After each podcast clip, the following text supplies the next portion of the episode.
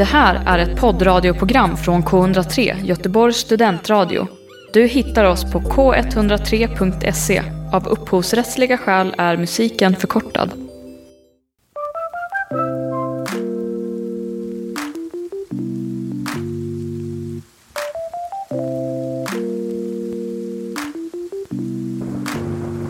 Hej och välkomna till podden Vad är du bra för? Vi är tillbaka efter ett, ett, en, veckas, en veckas påsklov.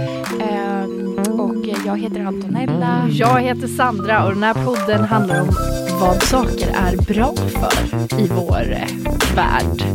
Eh, och eh, om de inte är det, varför de kanske inte är bra eller varför de finns, varför vi pratar om dem. Ja. Eh, och idag så um, ska vi prata om ett ämne som de flesta uppfattar som något positivt tror jag. Mm. Och det är ju eh, freedom. Frihet. Ja.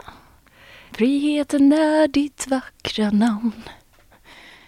Har du hört den? Ja, ja, gud ja. Ja, jag lyssnade på den på repeat på vägen hit. Mm. Mm. Björn Afzelius. Den, den låten är faktiskt väldigt, väldigt bra. Men det- Stort tips. Sång det- till friheten. Precis, det är ju liksom ehm, det har ju gjort otroligt många låtar med eh, ordet frihet ändå. Eller hur? Eh, och det är ju något som folk pratar om och man slänger sig med det men när man väl börjar fundera på vad frihet är så är det inte så himla självklart. Nej, det är väldigt komplicerat egentligen och aktivism när människor eh, protesterar och demonstrerar och liksom då, då kommer ju ofta de här låtarna med, med frihet och sånt eh, upp.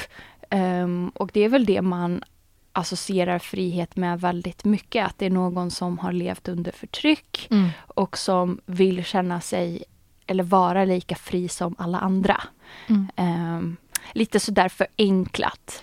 Precis, att man liksom tar makten över sitt eget liv då och får göra sina egna beslut och inte att någon Mm. annan bestämmer vad man ska göra. Precis. Men eh, om man tittar på engelska Wikipedia så står det att freedom generally is having the ability to act or change without constraint. Och eh, alltså constraint begränsningar, alltså att man kan göra saker utan att någon eller något begränsar en. Mm. Och då tänker jag att det är ganska intressant att prata om då, vad är det egentligen som begränsar oss på Ja. olika plan för att förstå vad frihet från de begränsningarna är. Jättebra. Nu kör vi cliffhanger på den och Ja. så tar vi en veckans pinsammaste. Ja. Veckans pinsammaste! Veckans pinsammaste. Veckans, veckans pinsammaste. Vi har en liten följetong, en underföljetong skulle man kunna säga i veckans pinsammaste. Spännande. Vi har ju pratat om det här några gånger nu eftersom det är ett väldigt laddat och pinsamt ämne. Eh, och eh, jag igår då, när jag, Jag är spänd. när jag skulle ta spårvagnen Åh, jag mår redan dåligt. Nej, jag orkar inte. hem. Eh, och jag var väldigt mycket inne i min egen värld. Alltså jag hade verkligen ingen koll. Jag satt liksom och snappade typ och höll på att skriva grejer. Och så bara helt plötsligt så står det någon bredvid mig och jag tittar upp och det är en svartklädd person Med en vit med en mössa. vit mössa. Och jag känner bara fuck my life. Därför att jag naturligtvis inte stämplat. Jag har dock ett kort Ja. vill jag bara säga. Men det är ju det som är jobb, alltså det är det som är det sjuka för förra gången när jag fick betala böter då hade ju jag en biljett. Mm, Så det var det sju, alltså det var verkligen det sjukaste och då har det typ, jag hade köpt den för sent. för sent liksom. Mm, mm. Och och, alltså det är bara Nej men jag blir, ja alltså man kan ju bli hur irriterad man Ja, vill men men, det- de har ju rätt Ja, liksom. var väl- Jag köpte den för sent. Okej förlåt. Ja, men jag måste bara, Att och jag då, då, det liksom var en ganska ung tjej, hon kom fram och man såg liksom, hon såg väldigt snäll ut. Och liksom, jag så här, shit, alltså jag är, det är kört känner jag liksom bara. Men jag tar upp mitt kort och hon stämplar den och så lyser det rött. Och jag bara, oj, hade jag inte stämplat? och hon, hon bara, det blir uppstått så här tyst liksom, Mm. typ fem sekunder vi bara stirrar på varandra. Och jag bara, ja alltså jag brukar alltid göra det annars men eh, jag glömde typ. Hon bara, några så här, fem sekunder tystnad igen. Hon bara, okej, nästa gång får du stämpla på psykosverk. så jag, jag klarade mig! Okay, ja. eh, vill jag bara säga. men det var skönt. Men alltså det är ju så pinsamt, man känner sig som en skurk och man är jo, ju men skurk. Man gör det. Men jag skulle vilja, så här, nu när vi ändå pratar om frihet. Jag skulle känna mig mer fri Mm. om det ska vara kontroll. Kör liksom ordentlig kontroll.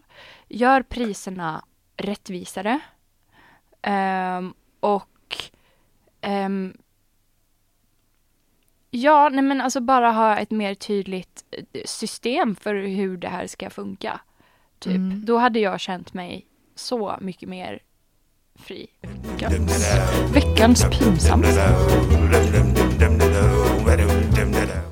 Jag tror verkligen att ibland så är frihet att ha klara, tydliga regler, riktlinjer så man vet vad man ska göra. Känner inte du det? Att det kan vara frihetsgivande? Ja, nej men alltså det är intressant det du säger för att när man tänker på begränsningar då, Mm. som jag, det var ju till och med en del av definitionen att liksom eh, frihet är när man slipper begränsa sig på olika sätt. Mm, Alltså, mm. Så. Men i det här fallet så är ju lagar och regler väldigt uppenbart begränsningar. Mm. Så man skulle kunna nästan tänka sig att det var motsatsen till frihet. Att ha liksom tydliga eh, riktlinjer och regler.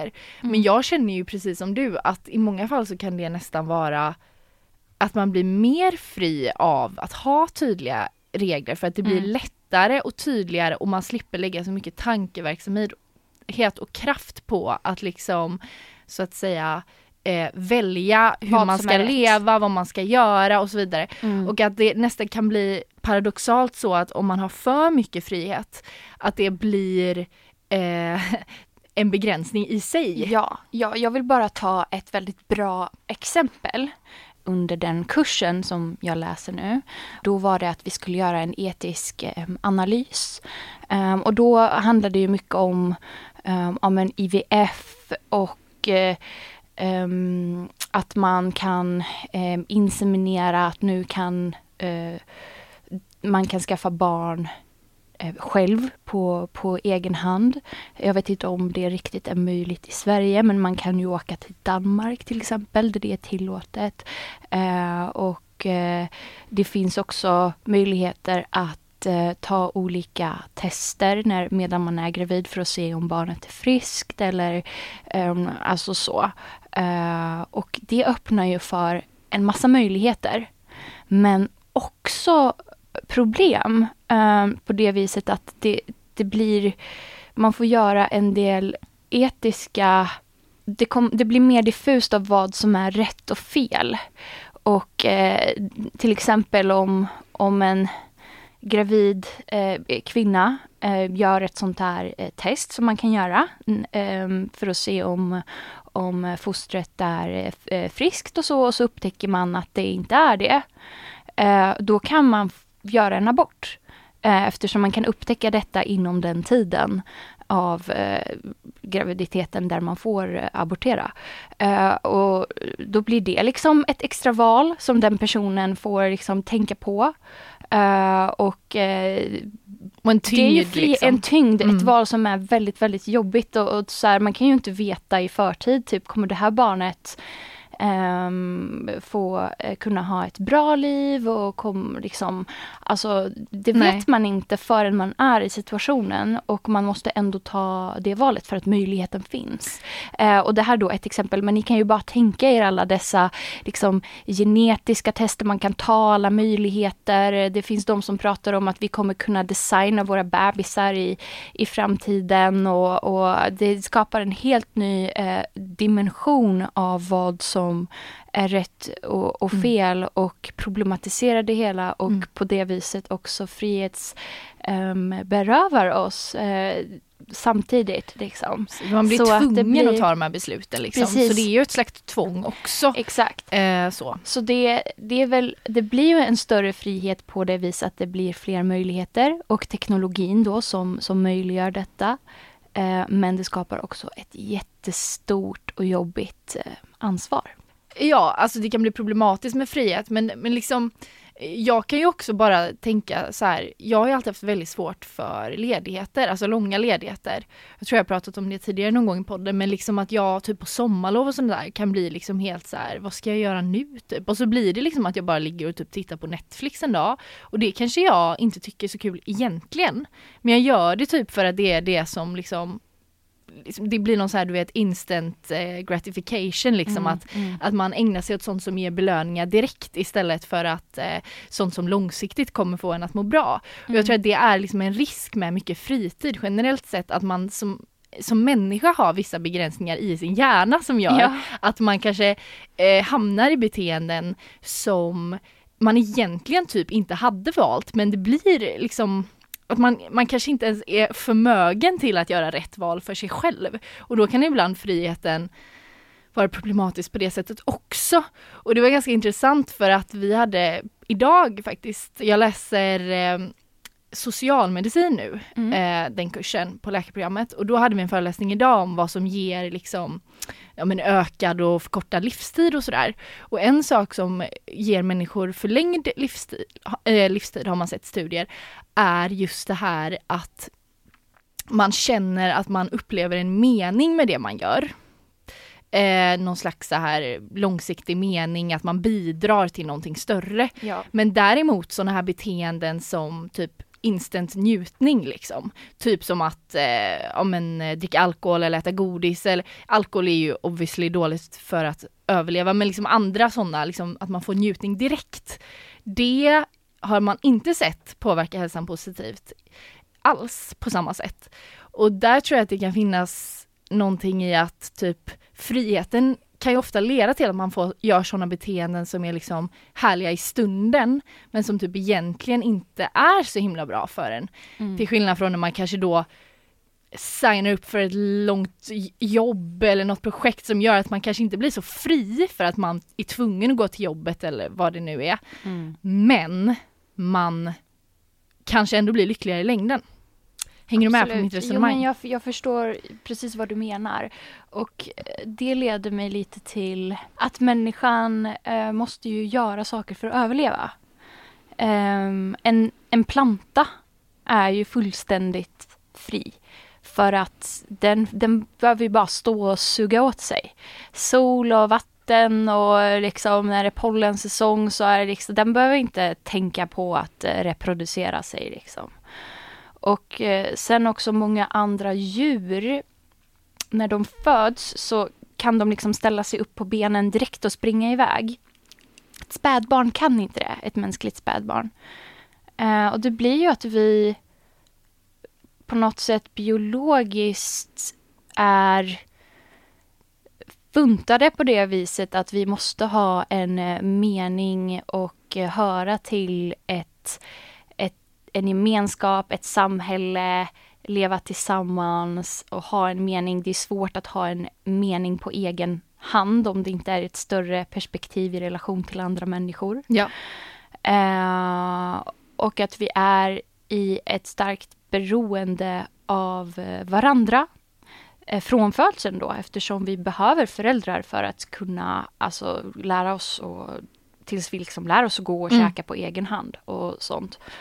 Um, och sedan också när vi väl är i vuxet, som en vuxen person, när man ska eh, reproducera sig, alltså fortplanta sig och föra människosläktet vidare, mm. vilket eh, man kan se som är vår enda här, funktion i ja, princip. Ja. Mm. Eh, beroende på hur man ser på det.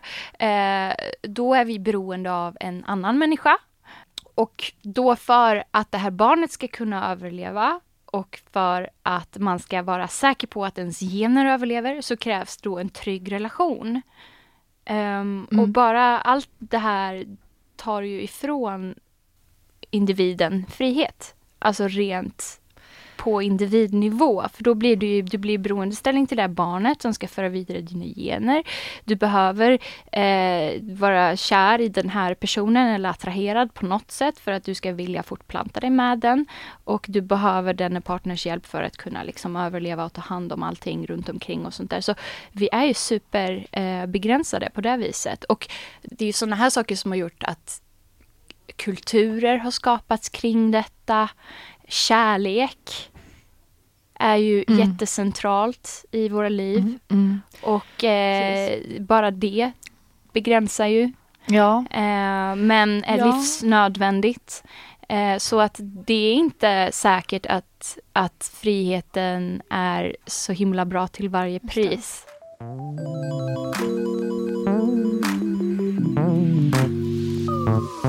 Du lyssnar på K103, Göteborgs studentradio.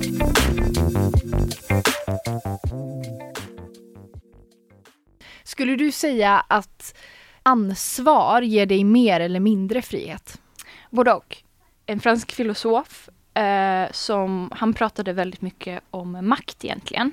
Mm. Eh, men eftersom när man pratar om makt då kommer ofta frihet där in också eftersom makt bygger lite på att man inkräktar på någons eh, frihet. Ja. Ehm, och ehm, eh, han heter Michel Foucault. Alltså hans frihetskoncept då, det är att det är vad vi kan göra av oss själva inom vår specifika historiska kontext.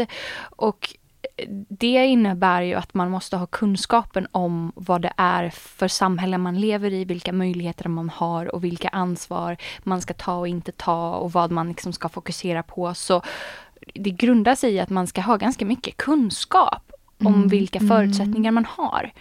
Ehm, under vilka förtryck man lever i. Mm. För jag tror att det alltid kommer finnas liksom så här, jag som kvinna kan säga så här, ja men absolut jag har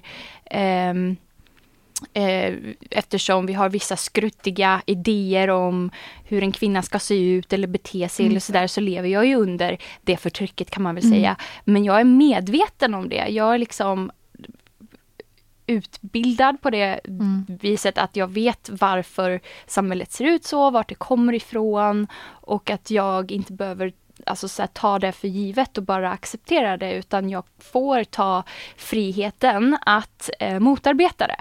Om man tänker sig så här, kvinnor eh, på typ 1800-talet som inte fick utbilda sig. Eh, de fick inte gå i skolan. De skulle gifta sig direkt och då bli beroendeställning till den här mannen de var med. De fick inte ha egen ekonomi, de fick inte rösta.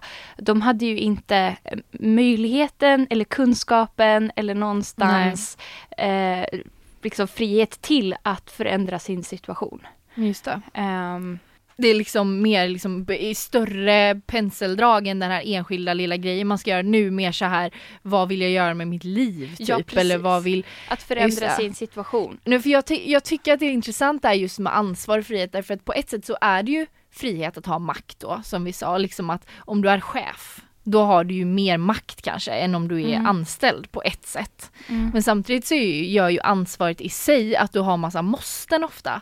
Alltså om du har ett väldigt Precis. ansvarsfullt jobb, liksom, då, då får du automatiskt massa måsten och då får du ju mindre då frihet att göra kanske något annat som du skulle vilja göra just den dagen till exempel. Ja, men det är Eh. därför vi har liksom statsminister Stefan Löfven som vi har valt. Alltså det är därför vi har regeringen. Det är därför vi har ett styre. Alltså en stat har ett styre. Eh, så på sätt och vis kan man då säga så här att vi som medborgare av svenska staten eh, har en kollektiv frihet där vi har valt representanter i riksdagen, i regeringen eh, som liksom bara köttar de frågorna hela tiden och presenterar oss. Så att vi Så, kan så vi chilla på soffan, kolla på Netflix eller som vi nu gör att vi kan spela in den här podden. Ja. Ehm,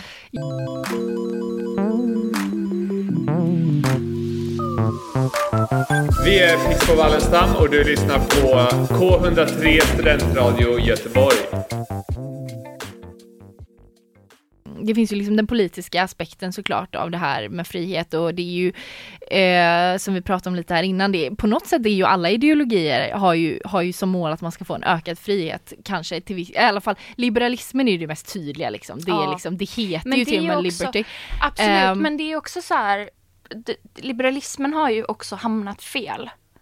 Är typ den franska revolutionen som vi matas med i högstadiet när vi har historia égalité, Exakt. fraternité. Exakt. Eh, då, då var ju de här revolutionärerna eh, tänkte ju att monarkin ska bort. Eh, vi ska ha ett mer jämlikt eh, eh samhälle. Eh, och så liksom sattes hela den här stora maskinen igång. Eh, men sedan så kom det också en socialistisk våg för att arbetarklassen inte fick ta del av den frihet som skapades. Sen kom också de den feministiska rörelsen, första mm. vågen i slutet på 1800-talet och sedan den andra under 60-70-talet. Eh, och det i sig säger ju att den här processen inte riktigt blev som de hade tänkt sig. Alltså så här att frihet existerar ju i relativt från grupp ja. till grupp. Liksom mm. de, som, de borgerliga som hade liksom eh, som var män och som ägde mark, de fick det ju mycket bättre. Ja.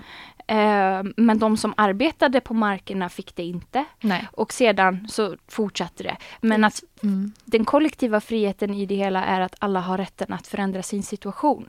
Så ser jag det. Och det är därför vi också har de här olika ideologierna som växte fram, som du sa förut, ja. att de är grundade på frihet. Och varför det finns många olika, det är ju på grund av den här Alltså att det hela tiden är föränderligt, reaktionen. På varandra. Liksom. Precis, och de här olika grupperna av, av människor. För oavsett så här, Jag tror att vi aldrig kommer komma ifrån att man föds in i någon slags öde. Nej.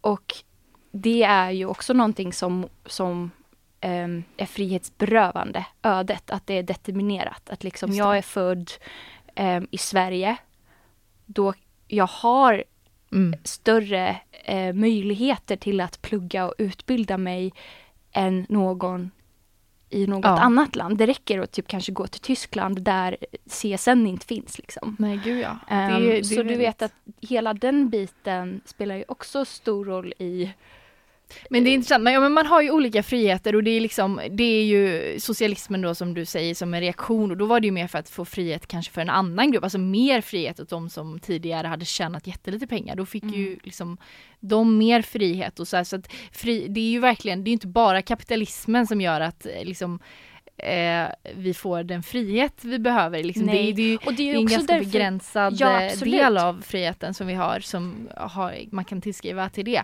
Eh, ja, och sen så, så, så det som jag tänkte på också lite grann, det var det här med att eh, man, alltså en frihetsgrej är ju liksom, som du säger att man man föds ju in till olika friheter. Och liksom till exempel jag som kvinna då, eftersom det är det lättaste jag kan eh, koppla till, eh, är liksom, jag har ju kanske lite högre krav på mig, jag har lite begränsningar i form av att eh, jag kanske samhället, alltså det finns ju förutom ekonomiska aspekter så finns det mm. även sociala aspekter. Absolut. Och, och, och, det är något som man ofta kanske inte tänker på så direkt när man tänker på ojämställdhet, men eller det tror jag att många gör. Men ändå liksom det här med att till exempel eh, det finns mycket högre krav på mig som kvinna. Att jag till exempel ska vara snygg än vad det är på en man. Det, det upplever jag i alla mm. fall. Och det att finns... man typ har ett utgångsdatum.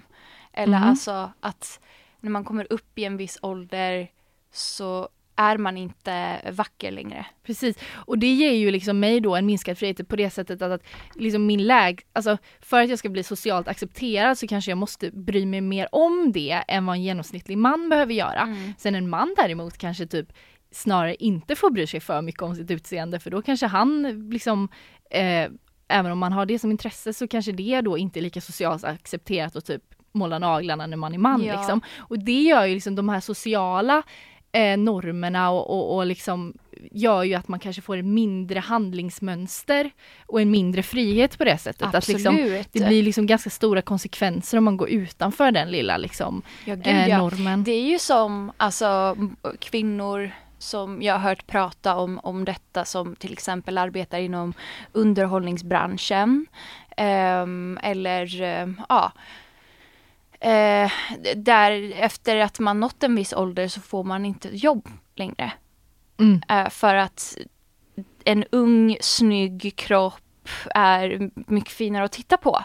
Många skådespelerskor råkar ut för detta, att de bara vid en viss tidpunkt i livet slutar få uh, roller. Mm. Um, och där känner jag mig, alltså i det livsval jag har gjort genom att bli läkare så, så är inte jag alltså, betygsatt på det viset i mitt utseende utan det är mer min min kunskap. Och så, på så vis känner jag mig liksom ändå befriad från det. Nu säger jag inte att det ska vara så. Jag tycker att det absolut är eh, jättekonstigt att en, en, en roll ska spelas som ska vara en viss ålder. Låt oss säga typ så här en, en karaktär som är 50 plus att den inte ska spelas av någon som är 50 plus utan någon som är yngre.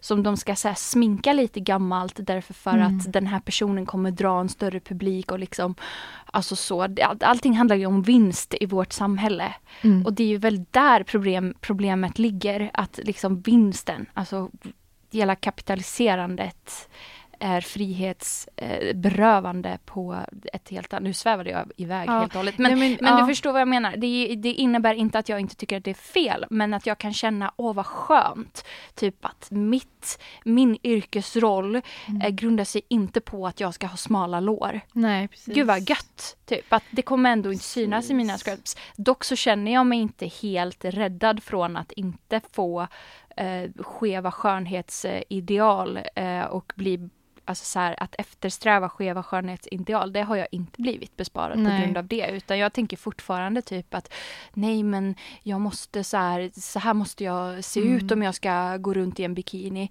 Vilket är jätte Jättetråkigt att det kan, alltså att det kan vara så. Ja. Nu har jag ju blivit äldre och lite mer mogen och, och, tänker inte lika mycket så. Men när man är en tonåring eller ung och sådär, då tar man ju allt man ser och tror på det. Man är väldigt ja, naiv som precis. barn. precis. Det, det liksom blir ju det blir ju så här att visst, jag har fria valmöjligheter att göra vad jag vill när jag bor här i Sverige enligt lagen. Det finns, eller inte vad jag vill, men väldigt, väldigt mycket. Men sen finns det ju väldigt många andra saker, förutom ekonomi och, och sånt, som också styr liksom vad man vad man gör och vad, hur stort svängrum man har. Det kan ju vara lite olika beroende på vad man tillhör för grupp, liksom om man eh, tillhör en äldre kvinna eller ja. om man är invandrare eh, från, eller liksom vad det nu kan mm, vara som gör mm. att man, man typ känner ett större behov av att passa in för att bli accepterad eller ja. att man får mindre liksom, social frihet på absolut, det sättet. Absolut. Eh, och sen en annan, alltså när man pratar om begränsningar social, ekonomisk och så vidare. Sen finns det ju också att man begränsar sig själv.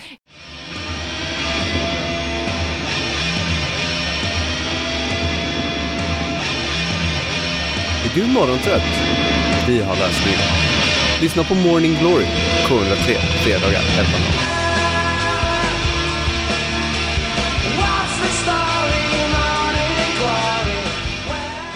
Ja, och nu vill jag bara gå in på, eftersom vi har teoretiserat hela det här, så finns det faktiskt, faktiskt termer för allting vi har pratat om. Och då Sandra, då finns det någonting som heter positiv frihet. Ja. Vet du vad det är för något?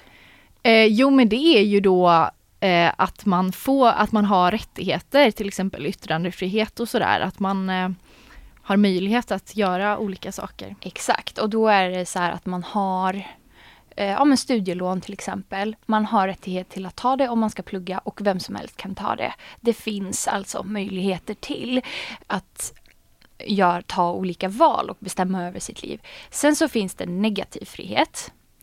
Um, och negativ frihet är frånvaron av förtryck eller begränsningar som vi pratar om. Alltså att det finns ingen begränsning och då är man fri. Um, det finns ingen som typ säger jag är singel, jag har ingen pojkvän jag behöver tänka på. Mm. eller så här, som mm. jag ska så här, um, mm. se till att han fortfarande är kär i mig och grejer. Mm. Utan jag uh, är i avsaknad av det. Mm. Alltså jag är fri. Ja. Ja. ja, det var mitt försök till att förklara, ja. förklara negativ frihet. Ja. Men sen så, så kommer vi till det här som som eh, du eh, pratar lite om och då finns det en, en filosof eh, eller person som har funderat på detta som heter Joel Feinberg. Och han säger att utöver positiv och negativ frihet så har vi inre mm. och yttre mm. frihet. Och då kan man ju liksom, en inre begränsning till exempel, kan ju vara att, eh, att jag eh, är jätteblyg, att jag är en svag, ehm, eller att jag kanske eh, ja, men min ångest kan ibland eh, vara begränsande. Just så, till exempel. Ehm, och sen yttre, det är lite mer så här, ja men vilken samhällsklass hör jag till? Mm. Ehm, är jag kvinna eller man? Eh, så om man är snygg, Mm. då, alltså så här, det får man säga vad man vill om, Just men, men det är verkligen sant att man klarar sig bättre i alla sammanhang, Mm. tror jag. Jo. Vilket är, men jag tror det är typ så här biologiskt in, Ja. inprogrammerat. ehm, att människor reagerar på utseende på det viset. Um, Superviktigt Ja, typ att bli så. omtyckt eh, exakt. av andra för att få frihet att, ja. Ja, brist på pengar till exempel Mm. är ju också så här en yttre Precis. faktor Mm. som, eh, alltså så här, många säger så här, åh jag bryr mig inte om pengar, Eh, liksom så här, jag, eh, jag, jag tror livet är så mycket mer än pengar. Men alltså har man inte pengar, då kommer man ingen vart. Nej. Alltså man kan inte ens ta en fika på stan. Nej men det är verkligen man, sant. man vill liksom inte Mm. ens träffa vänner kanske för att man skäms över Gud, ja. att man inte har pengar. Så det är ju en jättestor grej. Alltså så. Mm. Liksom. Och okunskap är ju också en begränsning, vilket leder oss tillbaka till de här liksom, kvinnorna på 1800-talet Mm. som eh, liksom förklarades inte vara förmögna till att rösta eller sådär, att de var liksom så bara känslosvammel som, som du Mm. vet inte Mm. dög till någonting. Det var ju, Mm. De kunde ju inte göra något sin situation för att de inte hade någon kunskap. De Och det- tilläts inte som- gå i skolan. Jag tänker att alla de här grejerna kan man ju koppla lite till så här socioekonomisk status och sådär.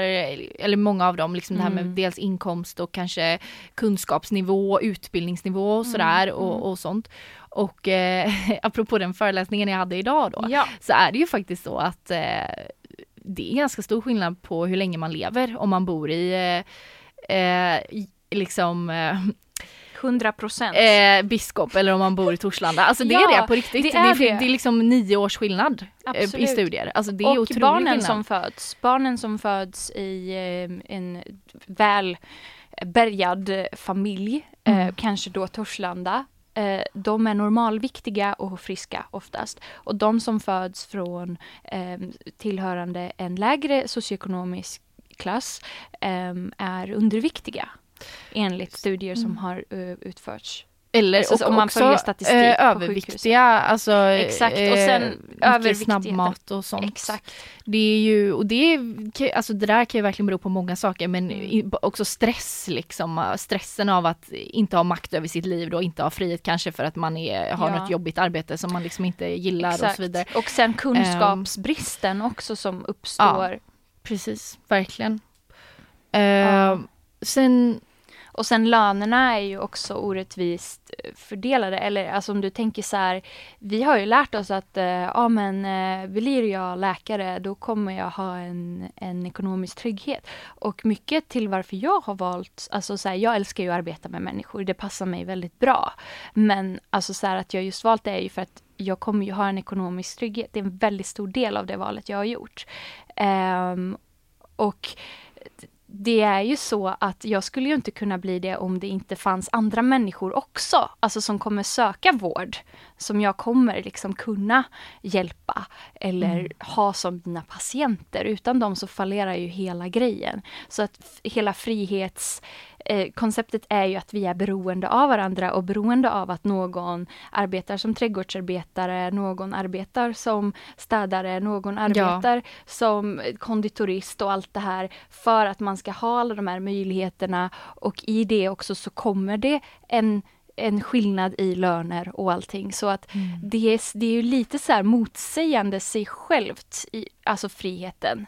Ja. För den bygger ju alltid på att någon är lite mindre fri än någon annan. Mm. Och Mm. jag är ju samtidigt väldigt mycket fri i vissa delar av livet samtidigt som jag är lite mindre fri i andra. Ehm, och Mm. så. Precis, det är kanske också lite det, ja, precis. Vad, vad vill man, vilka delar av livet vill man ha sin frihet inom då? Vill man ha mycket Precis. lediga till exempel och jobba mindre eller ha mycket pengar som ju verkligen är en frihet och jobba mer. Men det är ju inte alltid det korrelerar heller. Det beror ju på vad man jobbar med såklart. Precis. Eh, så att ja. Eh, men eh, med det kan man ju verkligen konstatera i alla fall att frihet är bra. Eh, på många sätt. Eh, Eftersom det, alltså man lever längre om man är rik. och, och, om man är liksom har makt över sitt liv och kan och har mycket Absolut. kunskap. Alltså alla de här grejerna som på något Men sätt allt- möjliggör frihet. Allting det- sker ju på bekostnad av någon annan. Ja det Ehm, det, men, Och det, det bästa är ju typ den kollektiva friheten. Att vi kollektivt kan få göra val på individnivå som kan förändra vår situation. Och det tycker jag ändå är ganska bra i Sverige. Liksom. Alltså så här, jag, om man bara tittar på mig. Jag kommer från en familj som kom till Sverige för typ 30 år sedan. Alltså det är inte så länge sedan. Jag har Nej. inga släktingar här. Jag har inga kontakter. Ehm, mamma och pappa förlorade liksom sina karriärer, allting. Eh, fick liksom börja om. Och med hjälp av de möjligheter som finns eh, så har jag kunnat vara fri. Alltså så här, bara födas på en plats där jag inte nödvändigtvis eh, tillhör eller vad man nu ska säga.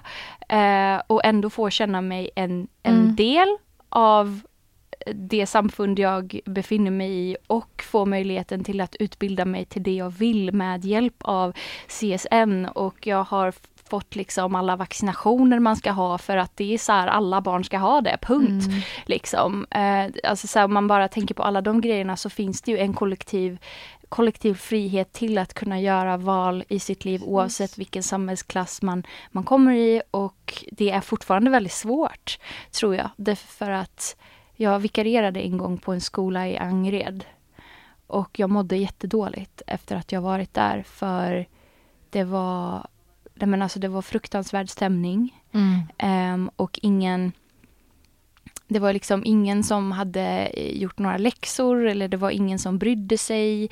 Ehm, det var verkligen, det kändes som att de bara hade så här Gett gett, upp. Mm. Eh, och där känner jag så här, om man bara skulle ta alla barnen och bara så här sprida ut dem över hela Göteborg. Eh, alltså att det inte skulle bli så här att de inte ser eh, att de också har en chans. Just det. Att de också har eh, möjligheter att kunna ta. Liksom. Lite mer som, som, som det var för dig då. Ja. Som, Jag växte Ja. upp i en liten stad ja, ehm, och inte i en, i en nej förort. precis. Mm. Ja, men det var sidospår och det är alltid härligt när man kan kunna ta lite egna exempel och sådär. Men nu är jag nyfiken, för du sitter här med en bok. Ja, men jag, vi gillar ju dikter. Ja. Jag hittade faktiskt en dikt som jag tyckte var väldigt fin som Åh. handlar om just det här med frihet. Ska vi Alltså- avsluta med den då? Men det kan vi göra, men det handlar liksom om, om den här mer eh, inre friheten då, som Mm. man säger. Alltså att, att kunna känna sig fri i att kanske vara sig själv eller liksom att Mm. få leva ut sin personlighet eller vad, vad man nu ska tolka. Man får tolka den hur man vill. Det är en författare som heter eh, Danielle Doby. Okay. What would it feel like to come undone? To not fasten down, but to let yourself flood? To not close, but open yourself to experience it all? What would it feel like to come undone? To move past your edge instead of run? To lose your fear and meet the quiet depths within? What would it feel like to come undone? To release the weight and find your freedom? The cleansing has come to bring you back home to you. Tack så mycket. Och tack för att ni har lyssnat. Ehm, Jag tänker att det blir väldigt svårt att sammanfatta det här ämnet. Jag känner mig som människa inte förmögen till att göra det. Men jag tycker att vi har berört det på alla de punkter som vi kan ha kunnat tänkas. Ehm, och eh, ja, Ja, ni får ha det så bra. yes. Och eh, njut av vårsolen. See you next week. Bye. Du har hört en poddradioversion av ett program från K103. Alla våra program hittar du på k103.se. Följ oss gärna på Facebook eller på Instagram. Vi hörs!